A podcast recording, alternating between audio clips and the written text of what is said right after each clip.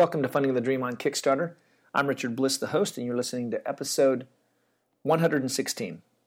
We want to thank our sponsors that make this show possible.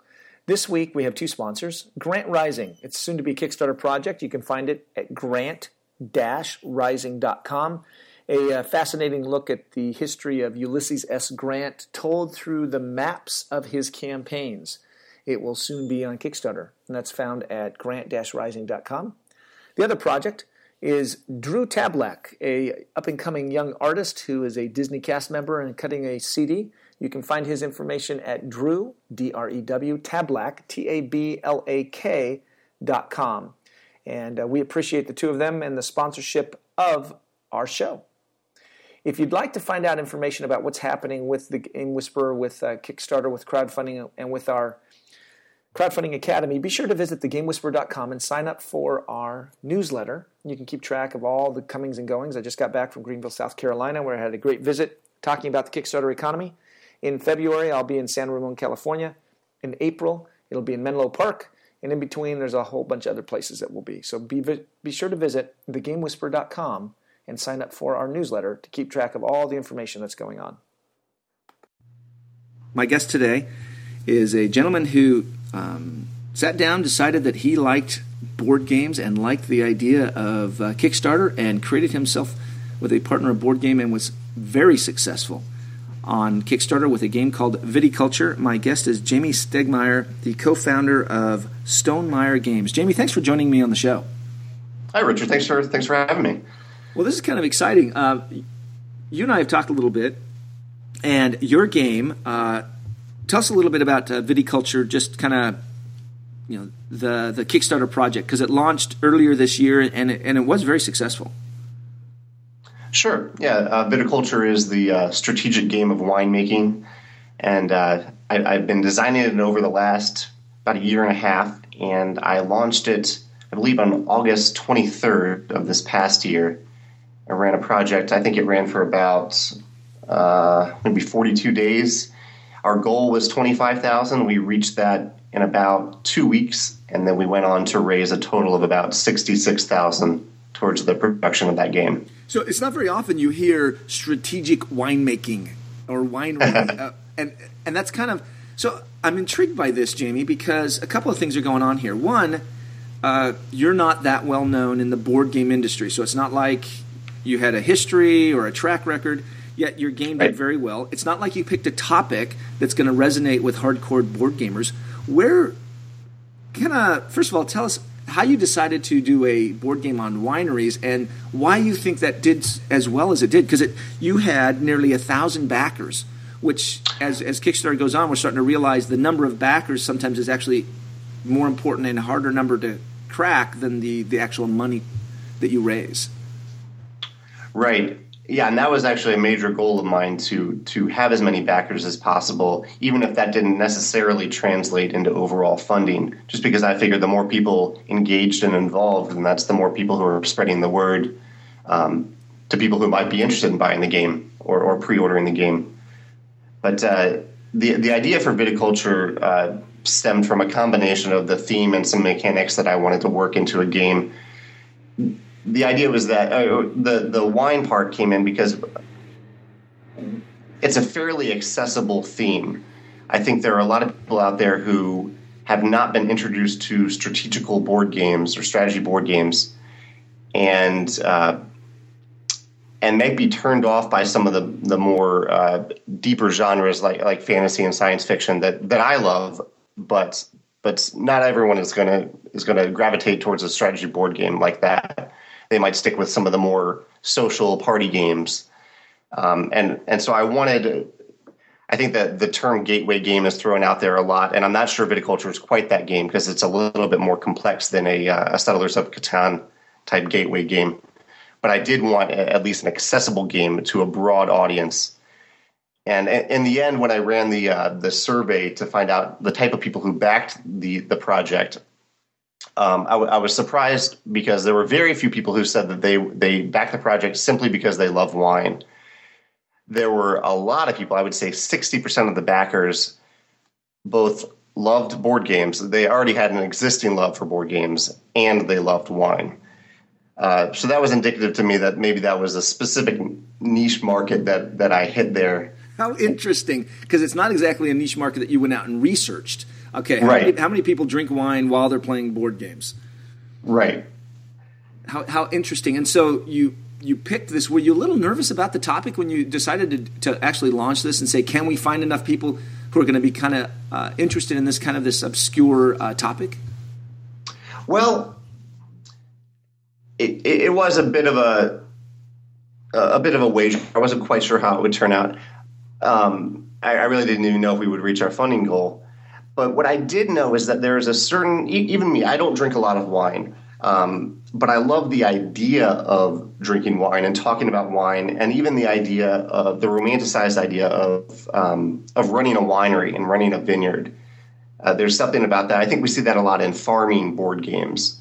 There's there's something like not many people actually want to go out and till the land and and breed cows and all that.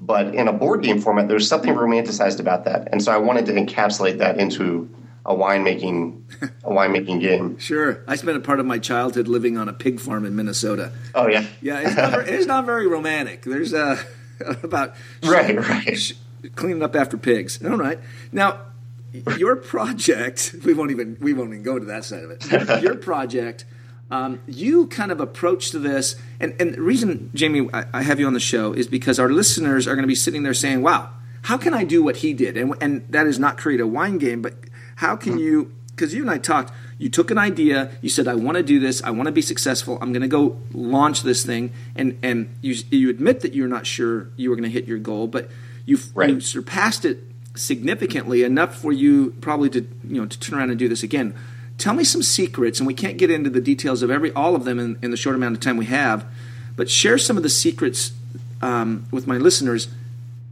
or or tips or strategies that you use to actually find some success. Because you did some very unique things with your Kickstarter project.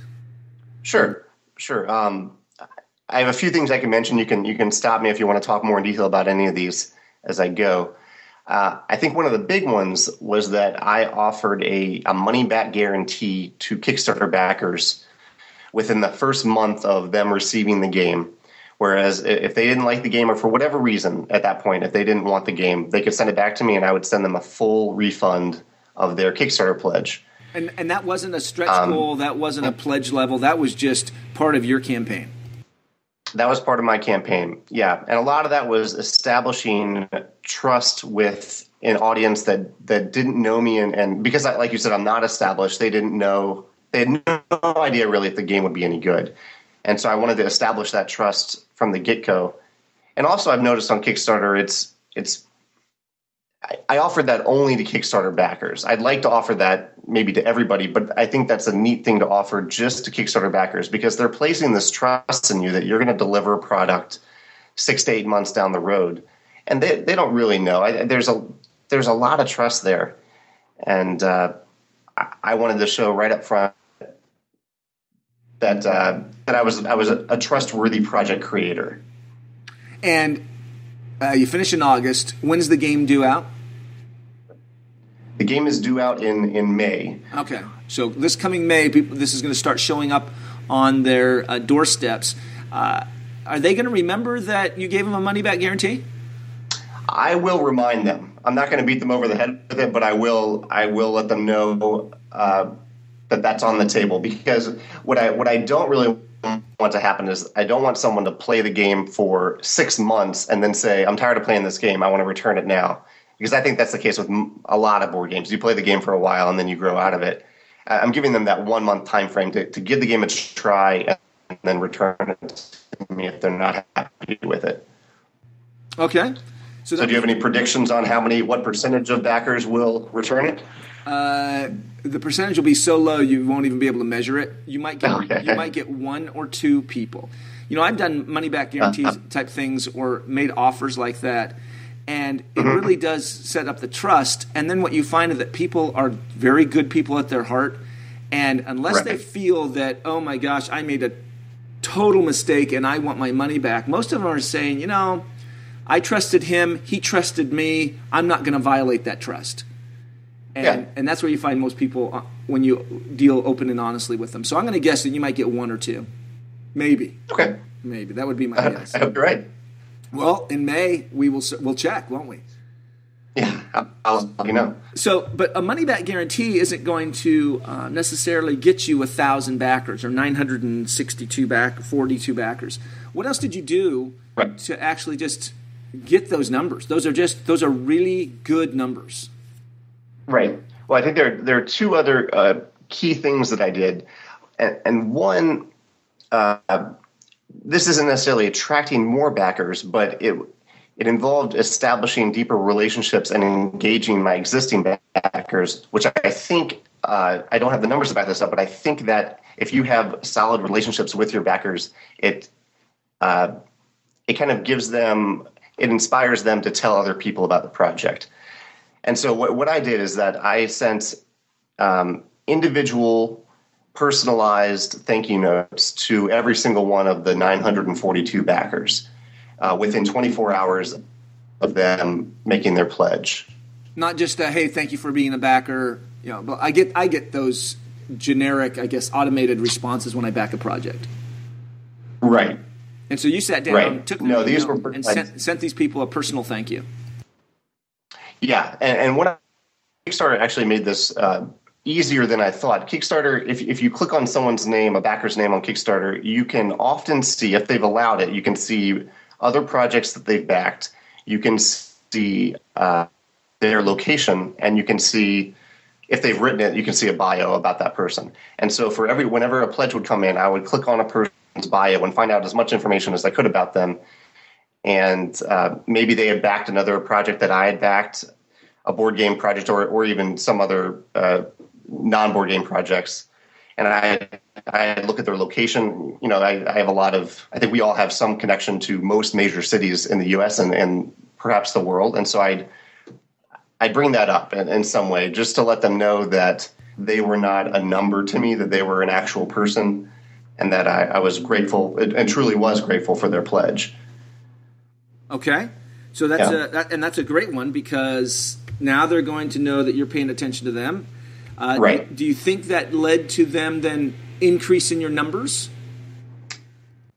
I, I, I do. I mean, it, like I said, I think it, it, it may have inspired some of them to tell their friends about the game or tell other people about the game. And I think for uh, others, I think Kickstarter's a, it's a lot about getting someone in the door, getting someone to back your project, and then if they really like what you're doing, getting the, uh, upselling them, getting them to increase their pledge to a new level, a higher level and I think a number of those backers that that came in maybe and just bought a, an early bird copy of the game or, or a copy of the game, then upgraded to add the expansion onto the game or added one of the the customized levels, and I think that personal personalized relationship helped helped them do that, helped them feel good about doing that. And so, uh, but still, so th- those are useful. But I know I have Sure. I know I have listeners who are still saying, "Yeah, but how did you find a thousand people to come back your project?" Okay, yeah, that that's that's the uh, the the third component that I did, and I don't think this is all that unique. Uh, I th- I've seen a lot of project creators do this, but during the campaign, I made it a goal to write one, at least one guest blog entry, or do one interview on a board game or Kickstarter related blog. Um, uh, one a day during the campaign, every day, and hold, the hold on, let's let's make sure my listeners understand what you just said. Uh-huh. Your project ran for forty days. right. Are you saying that you tried to make sure that you showed up on somebody's blog somewhere on the internet with a guest blog or a post every day for 40 days? I tried. I, I did not quite succeed. But if you, go set, to, but you set uh, that as a goal that you I set that as a goal. Yeah. And so, Yeah. so you're gonna you're gonna share a piece of information. We're down just the last couple of minutes. How did you? Okay, go ahead. You go because my head's kind of wrapping, trying to wrap around that. Um, Okay. And if I, I'll say the, to the, the listeners, if you go to stonemaiergames.com, and I'm sure Richard, you, you, you can spell out that name on, on the podcast, and you click on the media tab, you can see all of the different places where the viticulture received a mention or a review or a preview or something like that. Um, and, and the key for me when I when I did that when you because it's it's easy for you to email board game bloggers and ask them to interview you or do a review or write about it. It's, I mean, you can even send out a mass email to all of them, which I highly discourage. I, I don't like mass emails in that format. Um, but what I did is I I tried to offer something to their audience. So I would contact a blog, even a blog that maybe I hadn't read all that much. I would read their blog, which I think is a big a big uh, factor. Actually, reading it and knowing what they actually write about, and then I I tried to figure out something that I could offer their audience. So I, I didn't make it about. I tried not to make it about me, even though I wanted people to eventually go and check out Viticulture to see if they liked it. But I, I wanted them. I wanted to offer their readers something. I made it about them. Um, which I'm, I'm, sure is a philosophy that, that you know quite a, a lot about uh-huh. to marketing and fundraising. Yeah. Yes. Uh, okay. You know, and we're, we're down to our last minute, Jamey. Um, will you come back on the show? I'm happy to come back. Yeah. Here's, here's, here's what I want to talk about. We're going to come back and break down your campaign because uh, responding with an email takes a lot of work. Great topic. Um, money back mm-hmm. guarantee, great offering. Uh, but unless you get in front of people and they know about it, so, those things don't come into play until after the fact, right? But what you've done right. is you sat down and very systematically and disciplined yourself to do this. And that, I think, is going to be very interesting to a lot of uh, my listeners who are getting ready for their Kickstarter project, no matter if it's a board game or it's a movie or whatever it is, and how you went about identifying and approaching and talking about it and setting up your project. I think there's a lot of interest there, a, a lot of people, if you'd be willing to come back. I, would love to go back and, and talk about that. And I will throw this in real quick if I can. Sure. I would suggest I waited until the project started to start to establish those relationships. And I'm fortunate that I was able to establish many of them, but I would highly recommend to your listeners that they start to, start to establish those relationships today, whether it's commenting on those blogs or contacting blogs that they love and just establishing that relationship right now. Don't wait until they need something. Wait, wait and uh, just you know, there's no harm in, in, starting that today. And that's and that's the advice that uh, really that I use that re, uh, an analogy uh, one of my videos where I talk about it's like going to a football game, uh-huh. having to kick off and then inviting the fans. Yeah, right. No, it's like it's like whoops. You need, you need right. people in the seats. Well, this is this has been great. This is great information. And again, uh, you've been listening to, for my listeners' sake, this is uh, this is Jamey Stegmaier. Jamey is uh, the co-founder of Steg- Stonemaier Games. And let's just spell that out real quick. Stone as in stone, and then Maier has that extra e, M A I E R. Right. Right. So Stonemaier Games. Right. You'll be able to find a link on the GameWhisperer.com's website with with the blog. But um, Jamey, this has been great. I certainly appreciate the time that you've taken to uh, to sit down and, and, and, talk with me. And let's plan. Uh, let's you know let's do a, a, quick turnaround here on uh, on having some folks as we start the new year. I know a lot of people are kind of waiting for the holidays to be over to launch their Kickstarter campaign. I think this would be a great sure. a great topic for them to, to to listen to. Sure. Yeah. Let's talk more about it. Okay. Thanks again. Thank you for having me, Richard. You've All right. Thank you. Hey don't go away. Let me just wrap up here. Okay. You've been listening to Funding the Dream on Kickstarter. My name is Richard Bliss, the host, and my guest has been Jamey Stegmaier, with the co-founder of Stonemaier Games, and we've been talking about secrets and some of the success that you can have by pursuing relationships. His three things were money back guarantee, deeper relationships by sending out personalized uh, contacts, but the big one was Every day, his goal was to show up somewhere on somebody's blog, some comment, and bring value to them, and in return, they'd bring value to him. And he saw nearly a thousand backers, so he had some success. Thanks for listening. Hopefully, you've heard something that was inspiring. I know I have. We'll look forward to your Kickstarter project in 2013 so that we can back it. Thanks for listening. Take care.